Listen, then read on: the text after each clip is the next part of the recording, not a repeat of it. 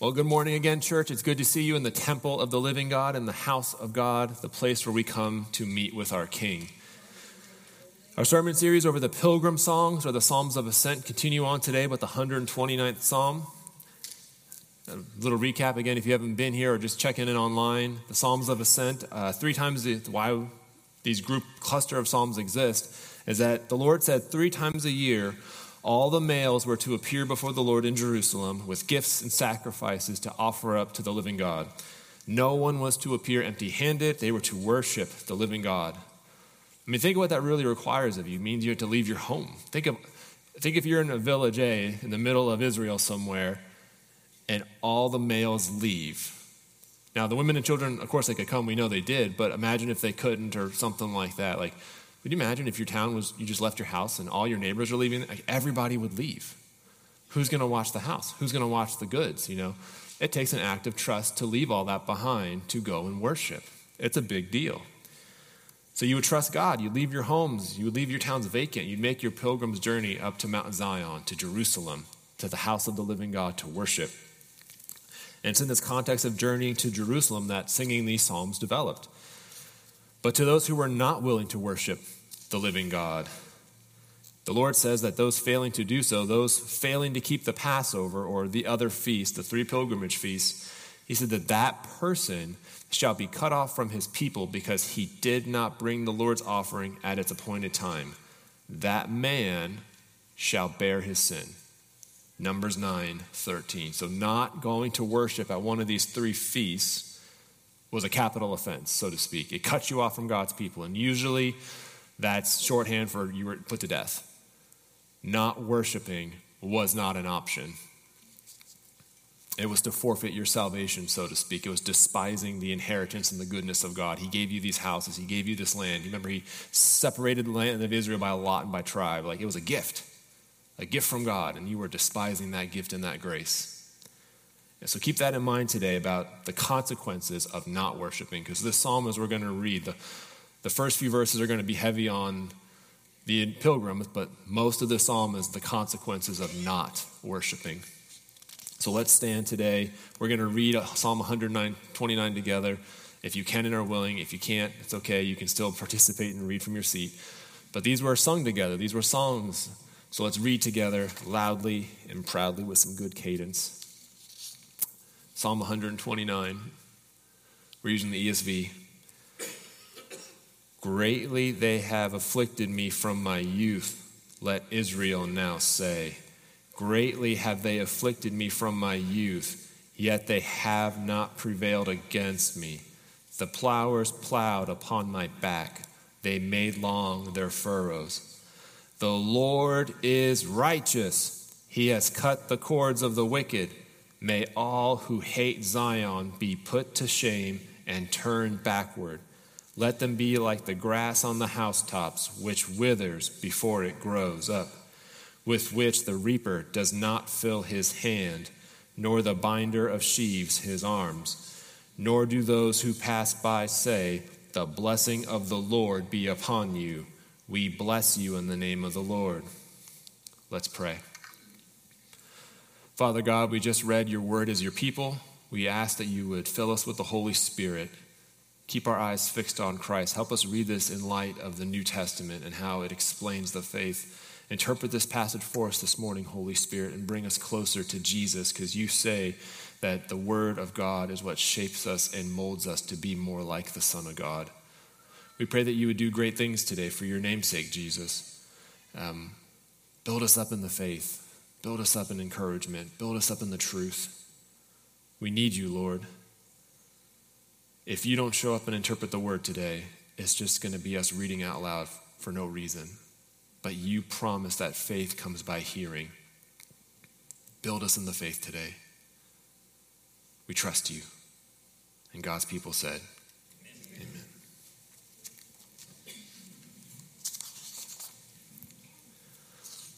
So, as noted, we just read it. Our psalm this morning splits into two major portions verses 1 through 3, then 4 through 8. There's that clear transition from the pilgrims to those who are rejected by the Lord.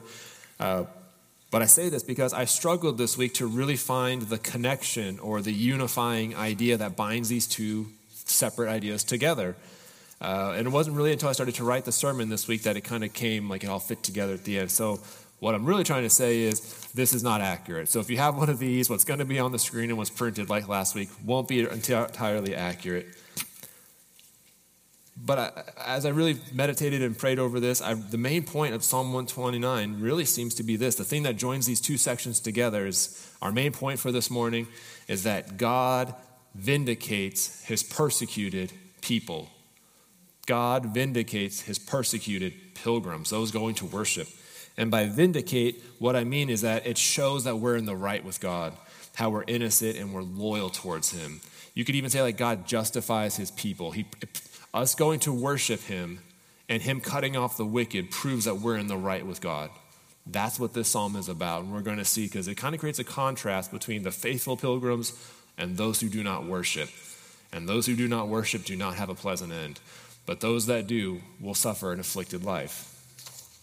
And this is because what I mean when God vindicates his people, why this is true is because you are either making the painful pilgrimage, accepting your affliction as God's chosen people, and maintaining loyalty to the Lord our God, or you are not. It's, the Bible presents the faith as a binary system. You're either in or you're out. There's no like halving loving Jesus. There's no like, we're common law married to Jesus. That's not, that's not a thing in the Bible. You're either on the team or you ain't on the team. You're either playing or you're not. There's no, there's just in or out, light and dark. Like God gives us very clear binary choices.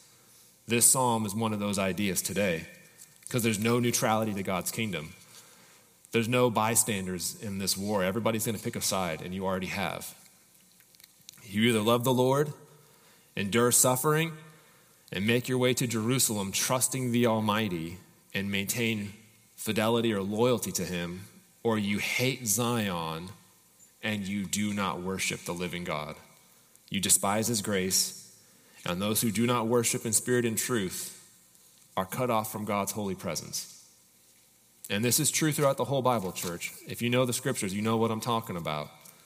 You're either going to follow the Lord Jesus or you're going to hate and despise the gospel. And those who do follow the Lord Jesus, those whom the world hates, are those whom God vindicates or are proven that we're in the right. You could even say we're, it's a common phrase today to say, you ever heard someone say, like, be on the right side of history? You know, usually in, in the context of like being pro gay marriage or whatever, like, be pro freedom and all that, be on the right side of history. The Bible says to be on the right side of history, you got to be on Team Jesus because you on the wrong side of history. Everything else is peripheral. You're either on the right side of history of the garden or the wrong side of history of the garden. That's what this kind of psalm is talking about today. And Jesus makes it abundantly clear. There's so many choices from the selection, but God let, let, laid this scripture on my heart to clarify the point of why God vindicates pilgrims and the rest are cut off. Jesus says, When the Son of Man comes in his glory and all the angels with him, then he will sit on his glorious throne. Before him will be gathered all the nations, and he will separate people from another as a shepherd separates the sheep from the goats. And he will place the sheep on his right, but the goats he will place on his left. And then the king, remember, this is Jesus talking about himself. Then the king will say to those on his right, the sheep, Come, you who are blessed by my Father, inherit the kingdom prepared for you from the foundation of the world. For I was hungry and you gave me food. I was thirsty and you gave me drink. I was stranger. I was, I was a stranger and you welcomed me. I was naked and you clothed me. I was sick and you visited me. I was in prison and you came to me. And then the righteous will answer the king, saying, Lord, when did we see you hungry and, feed you, or thirsty and give you drink? And when did we see you a stranger and welcome you, or naked and clothe you? And when did we see you sick or in prison or visit you? Like, that doesn't make sense to them. And, and, the king will answer them Truly, I say to you, as you did it for one of the least of these brothers, the Christians, the church, you did it to me. How you treat and engage the church is a direct reflection of your service and love to Jesus. And then it continues on. Then the king will say to those on his left, the goats, Depart from me, you cursed into the eternal fire prepared for the devil and his angels. For I was hungry, and you gave me no food. I was thirsty, and you gave me no drink. I was a stranger, and you did not welcome me. Naked, and you did not clothe me. Sick and in prison, and you did not visit me. Then they also, the unbelievers, will answer, saying, Lord, when did we see you hungry, or thirsty, or a stranger, or naked, or sick, or in prison, and did not minister to you? And then the king will answer them, saying, Truly I say to you, as you did not do it to one of the least of these, you did not do it to me and these will go away into eternal punishment, but the righteous into eternal life. Only the true pilgrims who worship the Lord, who seek Him out, who go to Zion, if you will, who make the journey, are vindicated at the end, who are proved in the right. And we just read Jesus says everyone's going to be separated on that day. There will be no mistakes on Jesus' account. He knows. He knows you, person, right now, whether online. He knows if you're on his side or not. He knows my heart if I'm on his side. And it will be revealed in that day. Do not doubt that. It will be shown who's in the right, those who belong to Jesus, those who have been baptized into his name, who worship in sincerity, those who are they're going to be proven innocent at the end. But until that day comes, when that final reckoning comes, affliction persecution, pain, suffering, whatever word you want to use, that's going to be the norm for the church. That's the norm for the Christians. Because suffering has always been part and parcel to being a part of God's people. It's always normal for us. And that's our first preaching point is that God's people are always persecuted. They're always under affliction. Something's always happening to us. I'm not saying good things don't happen in life, but the norm of the Bible is to be God's people is a life of affliction.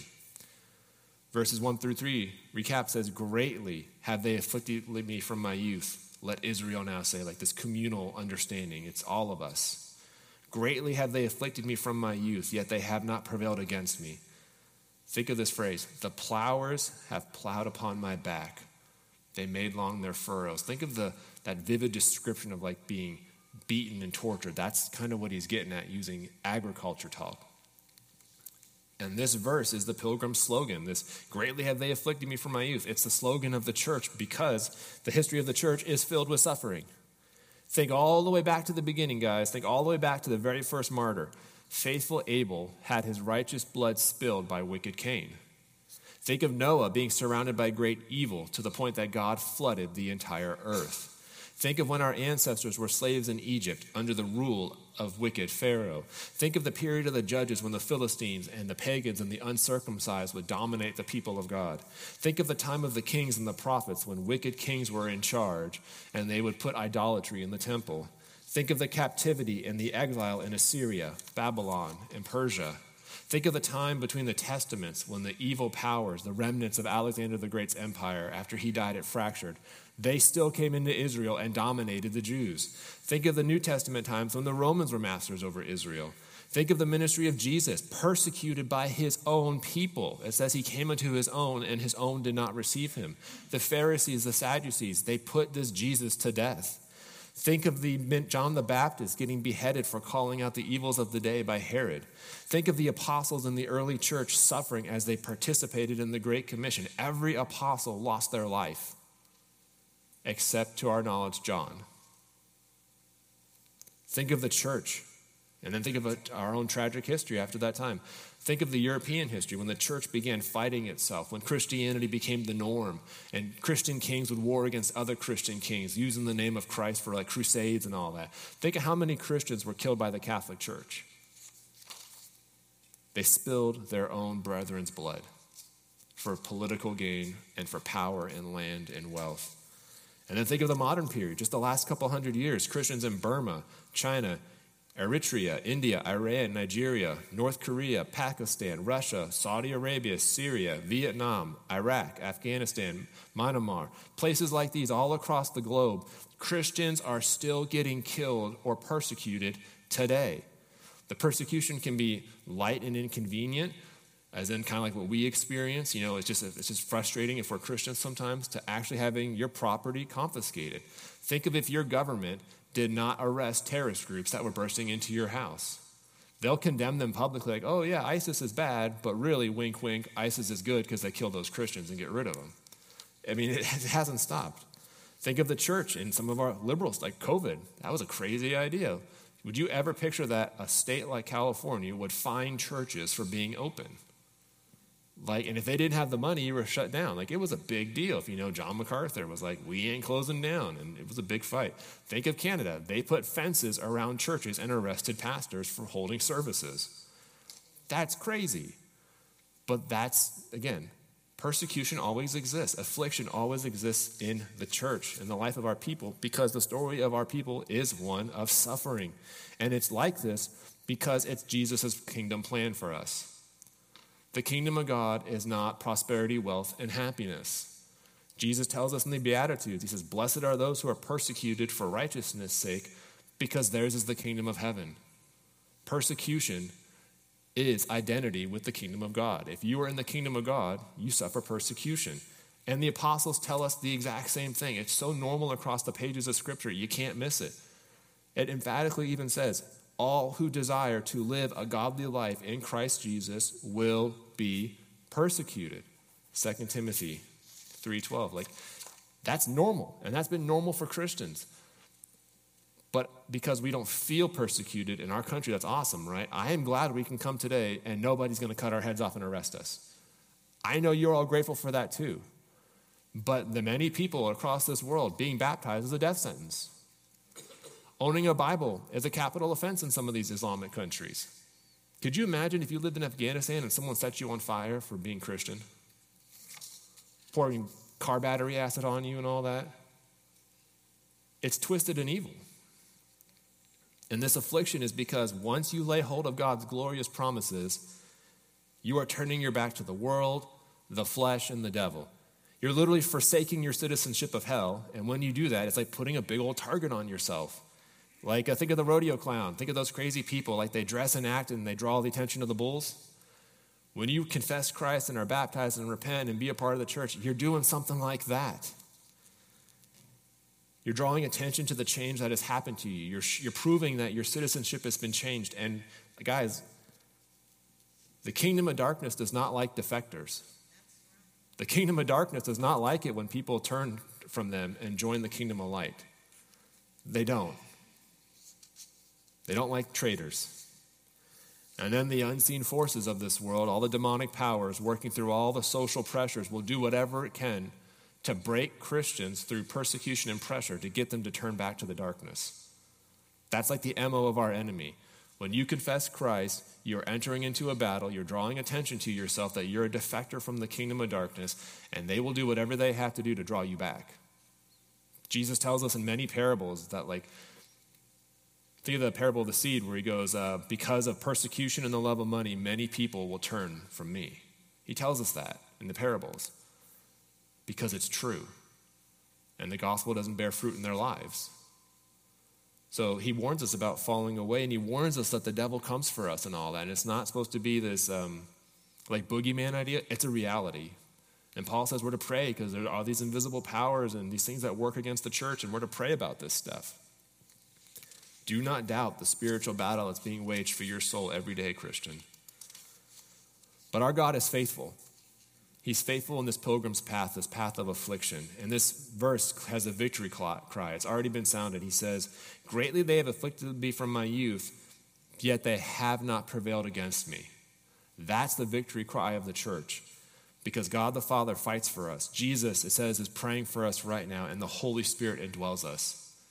And the Blessed Trinity has given us this means to stay faithful, what we call the means of grace, how God creates and strengthens our faith to endure affliction.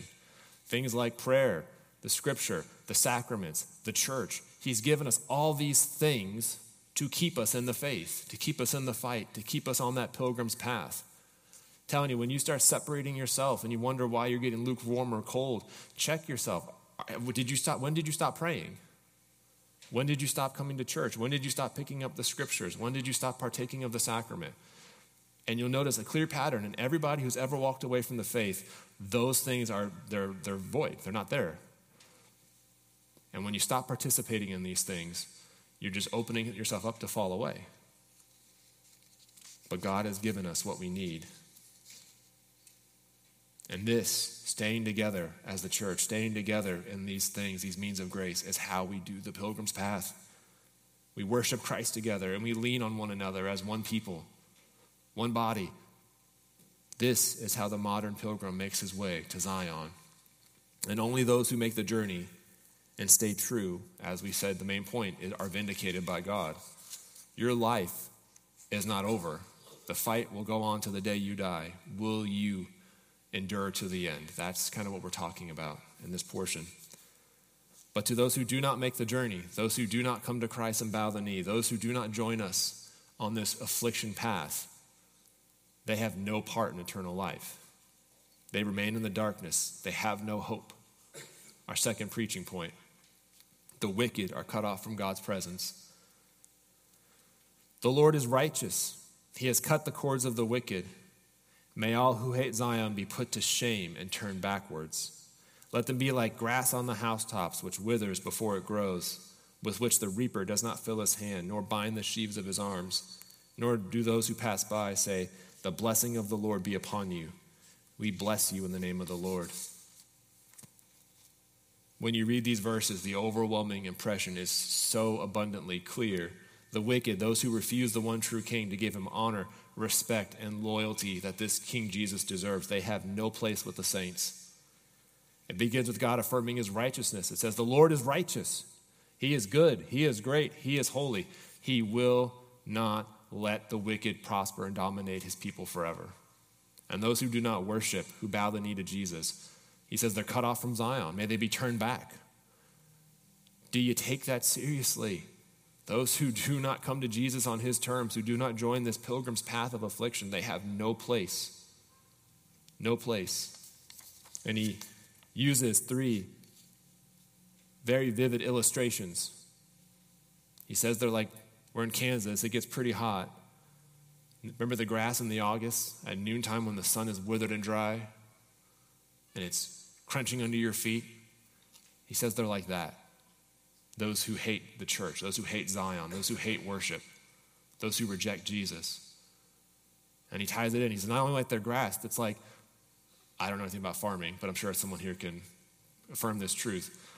He says they're also like, he combines it with the idea of a harvester. Imagine if you went out to harvest after a lengthy season of planting and all your corn was rotted and dried out to the point it was no good. That'd be frustrating. Or any other crop. Imagine if it was just dead in the fields. He says the harvester can't even bring it in sheaves, he can't gather it. And he goes, There's no one even to bless them. They're not blessed, they're cursed. He goes, There's no one to say, Bless you in the name of the Lord there's no blessing. And he ties these three images in one long sentence to prove to us, like, on the account of two or three witnesses, God says a truth is established. He gives us three clear examples of what the end of those who reject Jesus, who hate Zion, is like. What's going to happen to them? And it's true. And for some of us, that's our family, our friends, our coworkers. That's, that's describing them. Is it not? Does that break our heart for them? for mission?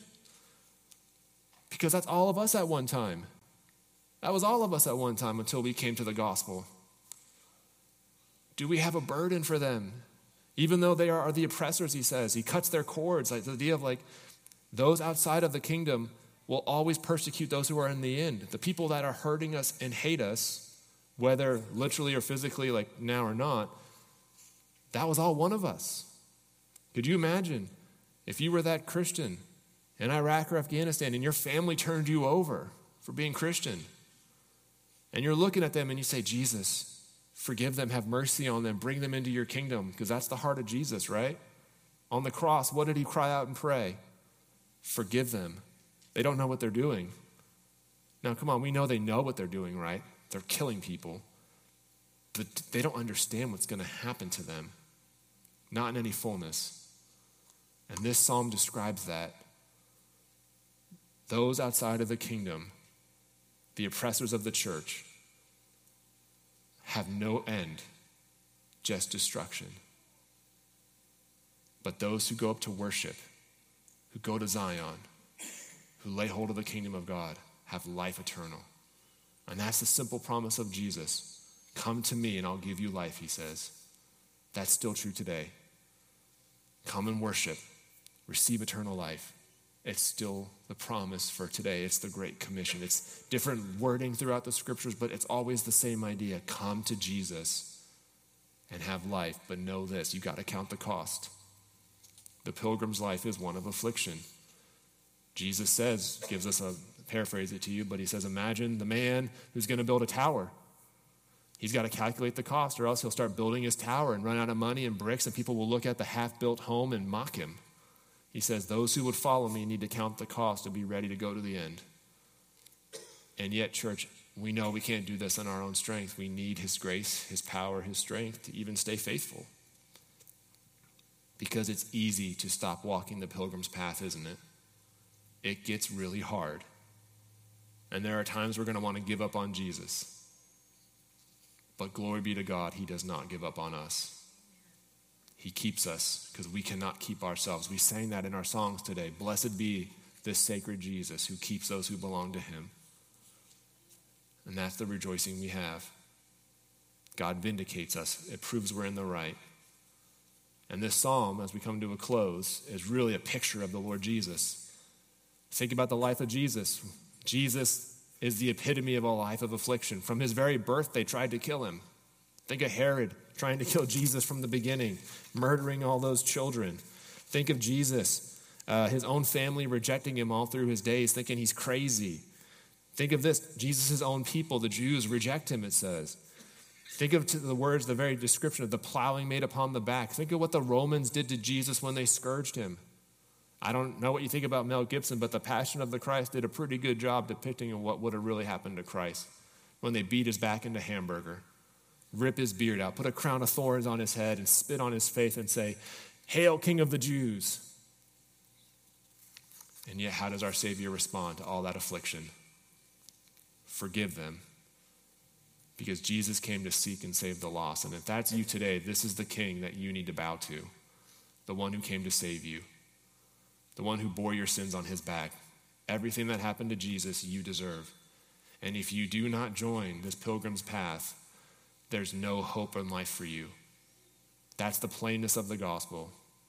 You have to make that choice today because you are not promised tomorrow, my friend. You're not promised the second you leave this congregation, if there is tomorrow or even an hour after this for you. Think about that, y'all. What if this is the last time it's your chance to repent? And chance is an even ugly word, your last opportunity to bow the knee to Jesus. And those who have, and you're feeling downcast, lay hold of the promises of God. He will keep you on the path. And if you're feeling weak and like you don't want to take another step forward, lay hold of Jesus again today. Tell him you're weak and you're tired and you don't want to go any further. Tell him that it's so hard to walk up this mountain to Jerusalem. It's so hard to go on this journey. Tell him and then you realize he's at the forefront of our exodus. He's leading the band, and he says, I'll carry you. As I carried your stripes on my back, I'll carry you on my back today. He promises us, church, he will not leave us or forsake us on this pilgrim's journey. But he promises the wicked they will be cut off. Let's pray. Father God, we come before you. This psalm is a heavier psalm. It's one of affliction of the people and just destruction for those who hate Zion, who hate the church, who hate Jesus. Because to hate the church is to hate Jesus, and to hate Jesus is to hate his people because we are his presence.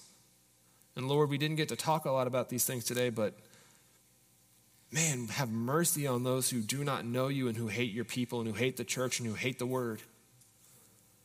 We pray for your mercy upon them because that was us at one time, Jesus but you chose to have mercy. And we pray that that mercy would continue. And you promise, you say you are you're slow to exact judgment. Peter tells us that Jesus hasn't come back yet because God is slow and enduring, and he's mightily patient.